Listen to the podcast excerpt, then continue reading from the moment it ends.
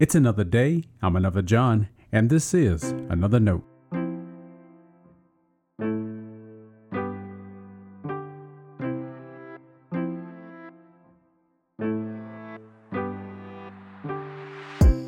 Today's edition of Another Note is titled Unfair Grace.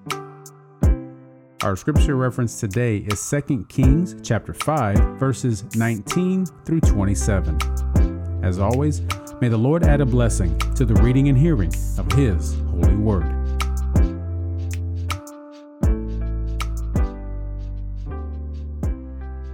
He said to him, Go in peace. But when Naaman had gone from him a short distance, Gehazi, the servant of Elisha, the man of God, thought, My master has let that Aramean Naaman off too lightly by not accepting from him what he offered. As the Lord lives, I will run after him and get something out of him. So Gehazi went after Naaman. When Naaman saw someone running after him, he jumped down from the chariot to meet him and said, Is everything all right?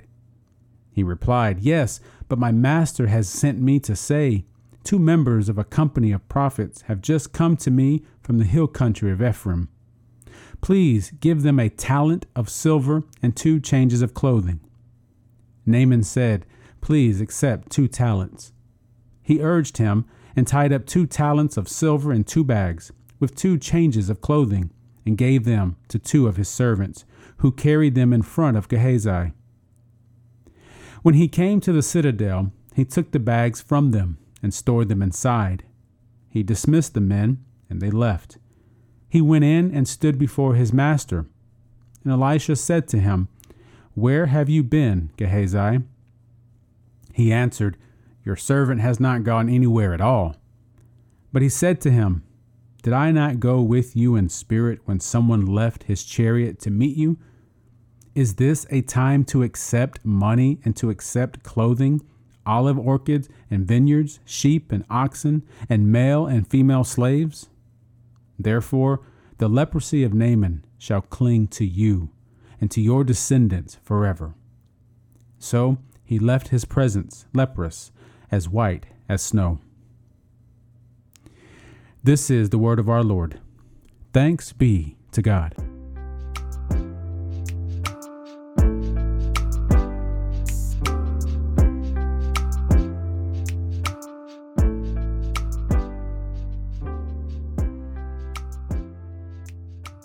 Jesus told a parable of a landowner who hired laborers at different hours of the day.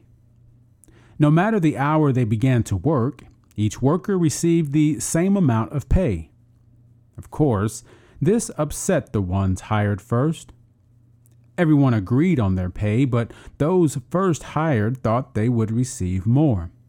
They began to grumble against the landowner. Undeterred, he asked them are you envious because I am generous? His actions went against what they thought was fair, even though they had agreed beforehand. And that's a story that can get people talking because we often struggle with God's sense of grace and generosity. Now, go back almost eight centuries before Jesus and meet Gehazi. He was a servant to the prophet Elisha. When Elisha healed Naaman, the prophet did not accept any gifts from the commander. Although Naaman insisted on giving something, Elisha refused. Naaman left with Elisha's blessing and perhaps some thought to be holy dirt. That didn't set well with Gehazi. In his mind, Naaman got off too lightly. It was too gracious a gesture to not accept the silver, gold, or fine clothes he offered. Now, Gehazi didn't complain to Elisha. He didn't stew over it in his mind. He decided to take action. He crafted a plan to get something from him. Today, I'm reflecting on Gehazi's response and non response to grace and generosity. Instead of Elisha's action inspiring him, it upset him. The servant took it upon himself to reach Naaman. And when he did, he lied to Naaman about someone being in need. Naaman gladly gave him what he asked for. And his generosity didn't seem to break Gehazi's resentment. He thought it was the least he could do. What parts of God's grace do you struggle with? When have you thought God wasn't being fair? Have you ever heard someone complain about how someone else has it easier than they did? Why does that bother us so much? Thankfully, God's grace isn't going anywhere, and it's always going to have a seemingly unfair course. That's what makes it grace. What do you do with that? Stay blessed. Now, before you go, let me make sure you know I love you and you are a blessing to me. Thanks for listening to another note.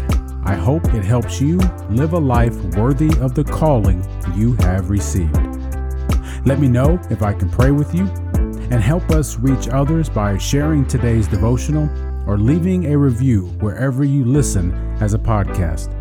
And finally, make sure to check out the website at anotherjohn.com.